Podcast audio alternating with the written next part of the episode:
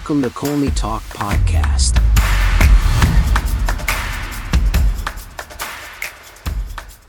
Hello, everyone. Hope you're having a lovely weekend. Welcome to another episode of Colney Talk Podcast, a bite sized show. I'm your host, Alex. First time guest, happy to have you here. And to my returning listeners, thanks for joining me. On this bite sized show, I talk a little bit about the Arsenal game and then pick out my top three Arsenal players who I think were great in the game, and one player I consider the odd one who just had a poor game or not good enough who just needs to be called out. Arsenal smashed Bournemouth at Vitality Stadium. A wonderful victory with some worry, but a lot of relief. We were all anticipating what the lineup would be given how grim the news were about players not practicing or sounding fit for the game. But it was a good game. It was a good surprise. It was a good surprise having every starter available except Martinelli. Hopefully, we get him back soon. It was a feel good experience for one. The team doing a classy thing to lift Havertz's morale to the away fans. Once again, give us a home game feel. Like, wow. The commentators were surely working to keep their voices in the game, but I loved every bit of the sounds coming through. It was special. And three, another clean sheet to the victory. Really amazing. In this game, Arsenal played different styles. Surely we can see the theme being a very unpredictable team. While we know their record, that this isn't a team that looks out of place, Bournemouth that is, it wasn't just an easy run over at the start. And that's how we were, Arsenal that is, to get the feel of the game, feeling their way through. It was somewhat of a slow start, but that's okay. To me, it's a different style and perhaps the strategy as such. Arsenal played off the ball and mostly regained the ball within their defensive third positions and were efficient for the most part. Playing without the ball, as unusual, made the Gunners defensively engaged. Bournemouth were pressing well, and they were man to man to the middle, you know, of the field. They looked to gain advantage, picking up the ball and moving in our half. Thankfully, we didn't, you know, succumb to that kind of weakness. I think that dictated the tempo of the game, calling for more control on Arsenal's part, accuracy in passes, and more importantly, good decision making, working through the press and not getting forced to play in a certain way. So that was a very good game plan that they had to adapt. All that didn't happen in the first half, though. Bournemouth played to their strengths, giving Arsenal a good challenge for the most part in that first half. Bournemouth were not yet challenged in places we expected to do so, but it slowly got there, and not without hustle plays from our attackers like Eddie dropping back to to, to keep the ball in front of us. Havertz getting in, into quite a lot of duels. He was not shy at all in this game. Arsenal seemed to find their rhythm with crisp passes in the box, but the final responses were not there yet. So again, this was just the team trying to get their get their way through.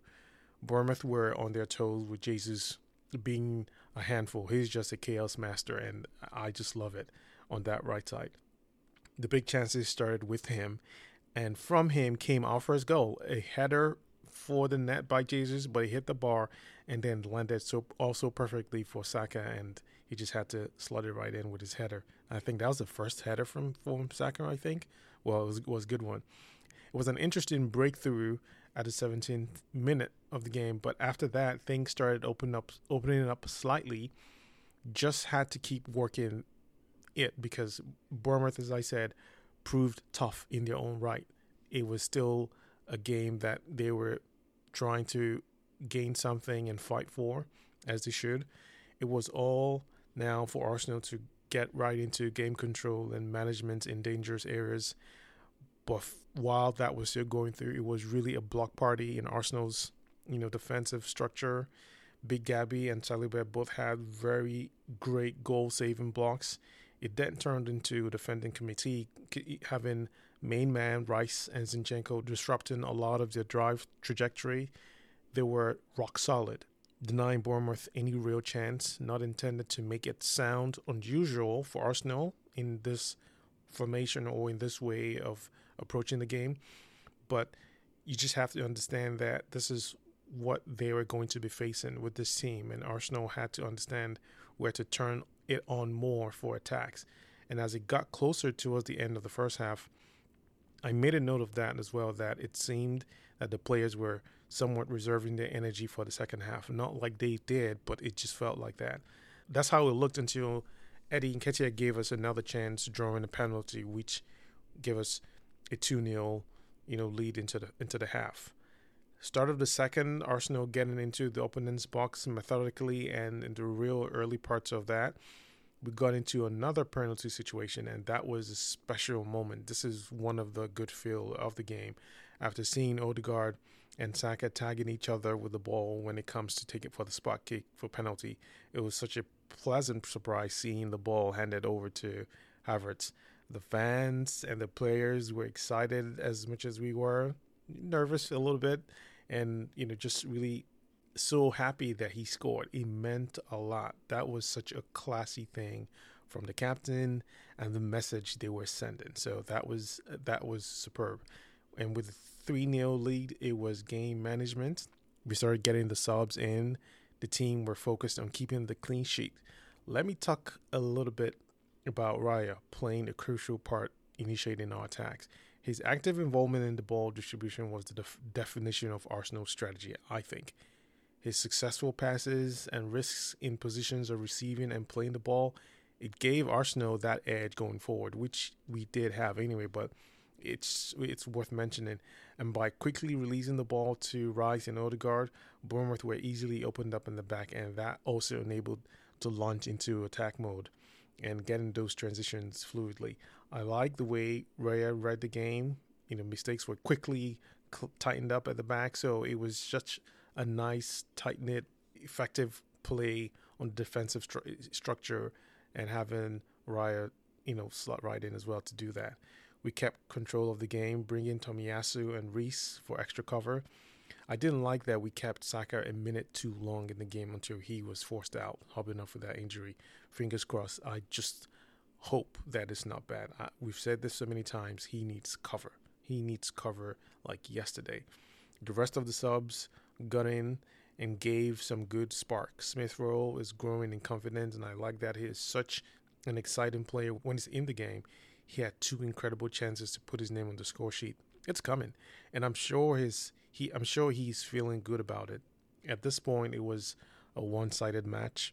Arsenal had this game to their will, and sure enough, we got the final dagger of the game from a nice set piece header from Benny White, White, White, and it was such an incredible way to cap the game to the final whistle. Well done to the boys. It was such a great game to watch. Straight to my top performers. First player, Eddie. He worked hard. I mean, he's just a hard worker, but just when you have your front man dropping deep to pick up the ball and create chances or make things happen, you know he's really working it. He's making it happen. He's trying to make something happen. And he did that. He was resilient as as often when he came deep to pick up the ball. Only thing missing was his chances to shoot or score because a couple of times they were blocked. Gave Arsenal the second chance with the penalty. I loved his brilliant turns to drive in the box. Several situations in attack wouldn't have happened at all without him. So that is big, big credit to Eddie Nketiah. Second player, Zinchenko. He was technically good, as he ever was. He's an interception, diffused Bournemouth's attack, building up, combining with, with Rice in the middle, and, and, providing service to Havertz was key to keeping the midfield effective. And linking up with Jesus was just organic as it comes on the left. He had a chance to score, but it was tight, tight, really tight. And also from him, I like how they're managing his minutes he, to just keep him fit and he sure did look fit in this game very well. Third and final of the three, Odegaard. His quick feet and passes were dangerous as always for us in the game, as we see.